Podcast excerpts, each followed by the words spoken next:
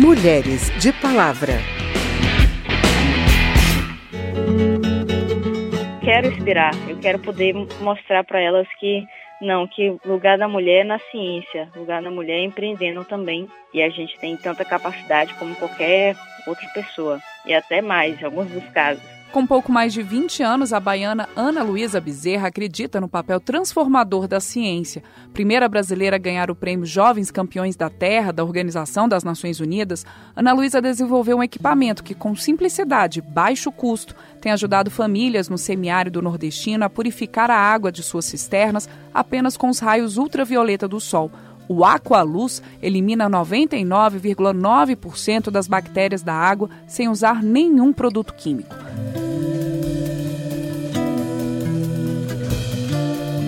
Você vai acompanhar agora mais sobre o trabalho dessa cientista numa reportagem que eu mesma fiz. Vamos lá.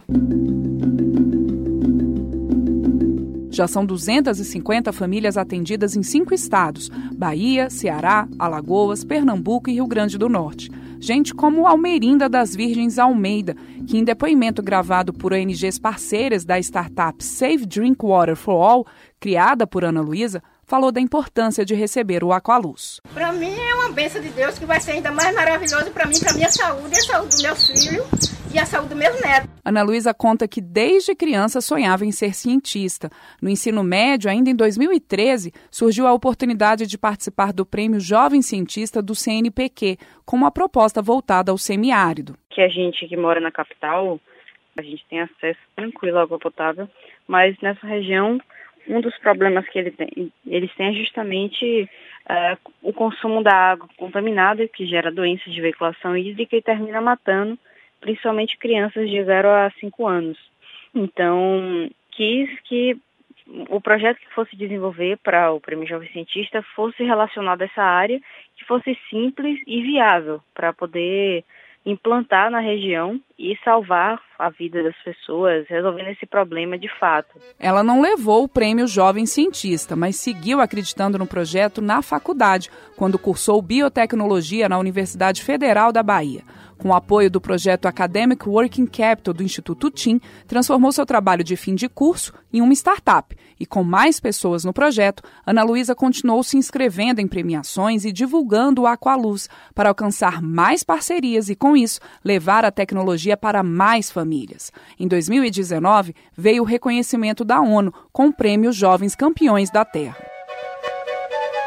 A tecnologia do Aqualuz é única no mundo. Diferentemente de outra tecnologia, a SODES, que purifica a água disposta em garrafas PET expostas à luz do sol, o Aqualuz funciona acoplado diretamente às cisternas e usa indicadores para demonstrar quando a água está pronta para o consumo.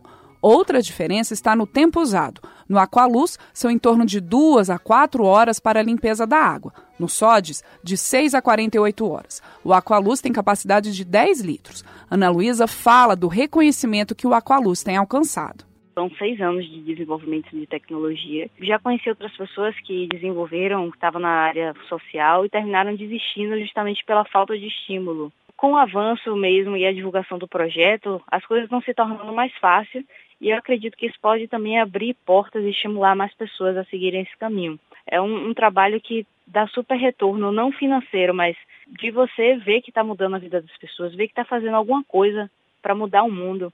Isso não tem, não tem dinheiro nenhum que pague. Claro que a gente precisa, no, fim da, no, no final das contas, pagar as contas. Quando a gente faz um, um trabalho que realmente tem impacto e muda as vidas, esse retorno vem de alguma forma.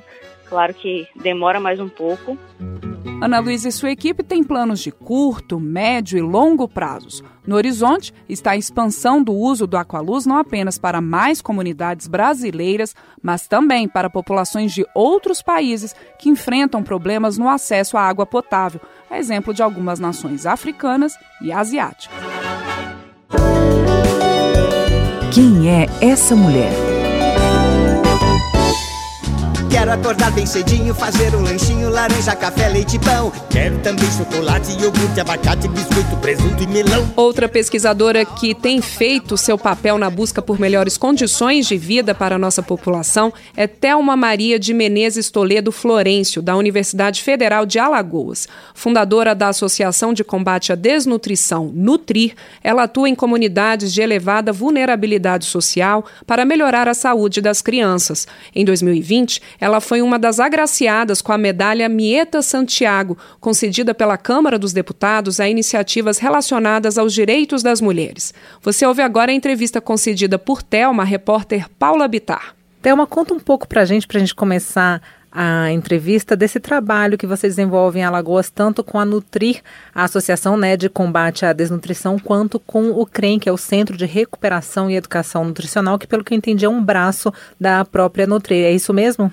Isso mesmo. É, essa história ela se inicia no final dos anos 80, início dos anos 90, com os trabalhos do professor Bacher. Ele, na época, mostrava, publicava na literatura que as pessoas que sofriam desnutrição intrauterina, isso na época da Segunda Grande Guerra, elas, é, ao longo da vida, iria desenvolver é, várias patologias na idade adulta, principalmente as doenças crônicas. No começo dos anos 90, é, trabalhos do nosso grupo de pesquisa e de outros polos começaram a ver que esses mesmos achados nós descobrimos nas crianças da primeira infância, que as crianças que é, ficavam desnutridas, moderadas e graves na primeira infância ou é, é, nos primeiros anos de vida, elas desenvolviam as mesmas intercorrências e as mesmas patologias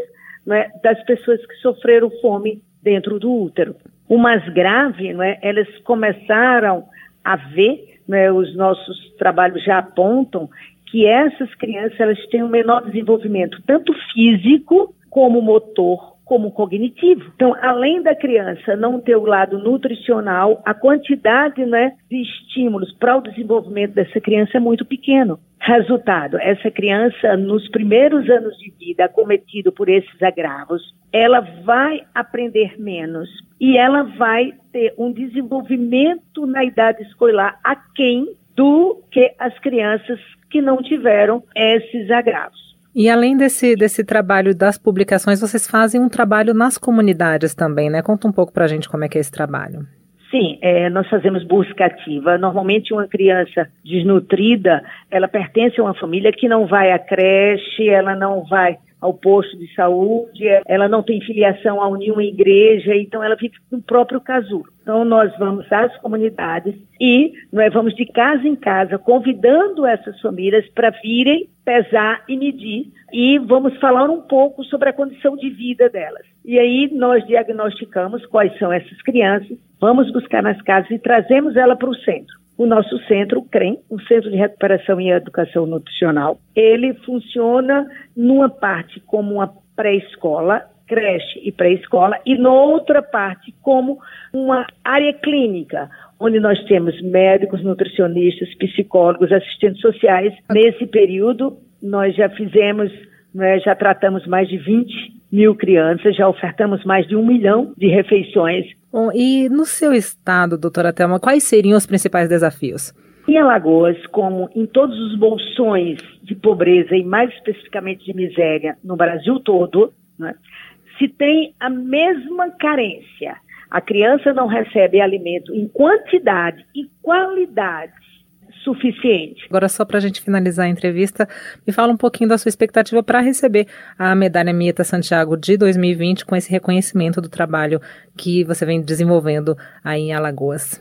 Ah, nós nos sentimos extremamente lisonjeados, não é? Isso nos dá mais motivação, não é, para continuar o trabalho. E a gente acaba né, convidando a sociedade como um todo, não é? E todas as pessoas do bem é, a participar um pouco, porque eu entendo não é, que as grandes mudanças são políticas, mas se a sociedade organizada não é, se imbuir desse espírito de ajudar um pouco, eu acho que melhoraria esses dados tão alarmantes né, que nós temos a nível de Nordeste e a nível de Brasil como um todo. Muito obrigada, doutora Thelma, pela sua participação aqui no Mulheres de Palavra. Parabéns pela premiação e principalmente por esse trabalho incrível desenvolvido aí em Alagoas. Um grande abraço.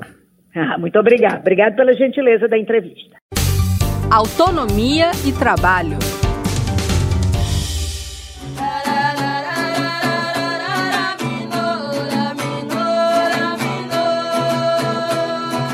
Extrativistas e indígenas lançaram em março na Câmara dos Deputados uma campanha em defesa das reservas extrativistas no Brasil e contra o projeto de lei que reduz a área da reserva extrativista Chico Mendes, no Acre, e que está em análise na Câmara. As reservas extrativistas são espaços protegidos que buscam preservar os meios de vida e a cultura de populações tradicionais e assegurar o uso sustentável dos recursos naturais da área. Essas populações retiram seu sustento do extrativismo, que significa a coleta do alimento para consumo próprio, venda ou beneficiamento. O repórter Cláudio Ferreira preparou uma série especial de três reportagens sobre o dia a dia de mulheres extrativistas. Ele começa apresentando as marisqueiras.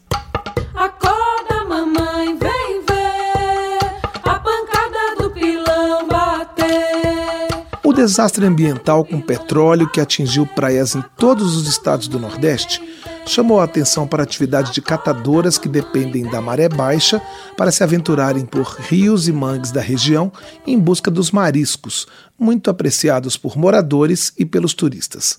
As manchas de óleo as obrigaram a parar com a coleta temporariamente, mesmo não tendo afetado diretamente as áreas de mariscos. Os comerciantes não estão comprando o alimento porque os consumidores estão com medo que as manchas avancem para a água doce. Enquanto isso, o produto só está servindo para consumo próprio e um ou outro consumidor avulso.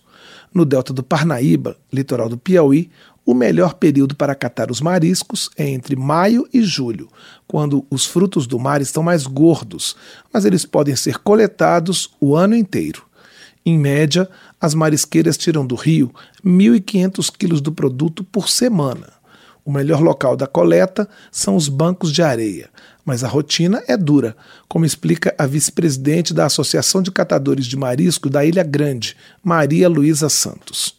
Vamos dizer que a maré está dando cedo, aí nós saímos daqui mais cedo. Quando nós chegamos lá em 7 horas, 8 horas, aí nós ficamos dentro da água até dar umas 10 horas. A maré está enchendo, aí nós volta, nós tudo em volta. As marisqueiras trabalham sempre em grupo.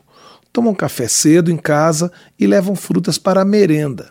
Na Associação da Maria Luísa, as mais novas têm de 20 a 30 anos, a mais velha tem 65. Nós botamos um chapéu grande na cabeça, uma camisa de manga comprida, uma calça comprida. Ao invés de protetor, elas usam lama para escapar do sol. Quando voltam da coleta, colocam os mariscos de molho e só tiram no dia seguinte. Tudo fica guardado no freezer até o fim de semana, quando os compradores chegam. Para vendas acima de mil quilos, o preço é de R$ 5,00 o quilo. As catadoras mais novas conseguem tirar até 40 quilos de mariscos por dia no período em que ele está mais gordo. As catadoras mais velhas coletam cerca de 100 quilos por semana. Nas vendas em grande quantidade, o dinheiro é repartido proporcionalmente ao que cada uma produziu. Maria Luísa ganha de 250 a 300 reais por semana. A vice-presidente da Associação de Catadores de Marisco da Ilha Grande diz qual é o maior desafio dessas trabalhadoras. No nosso dia a dia, o que a maior dificuldade é a gente encontrar uma pessoa certa para comprar o mais da gente, para ter mais um valor, agregar mais uma, um valor, porque está muito baixo aí. Mas a gente precisa, o que, é que tem que fazer? Tem que ir atrás. No litoral piauiense, a família toda vai para a coleta de mariscos. Geralmente, só um adulto fica em casa para cuidar das crianças, mandá-las para a escola e fazer a comida. Os homens participam desta atividade com a força física, porque carregar os mariscos de volta é muito pesado para algumas mulheres. Todo mês de agosto, uma festa celebra essa fartura que vem da natureza. Gente de todo lugar vai ao delta do Parnaíba comer baião de quatro, vatapá e lasanha. Tudo à base de marisco. Da Rádio Câmara de Brasília, Cláudio Ferreira.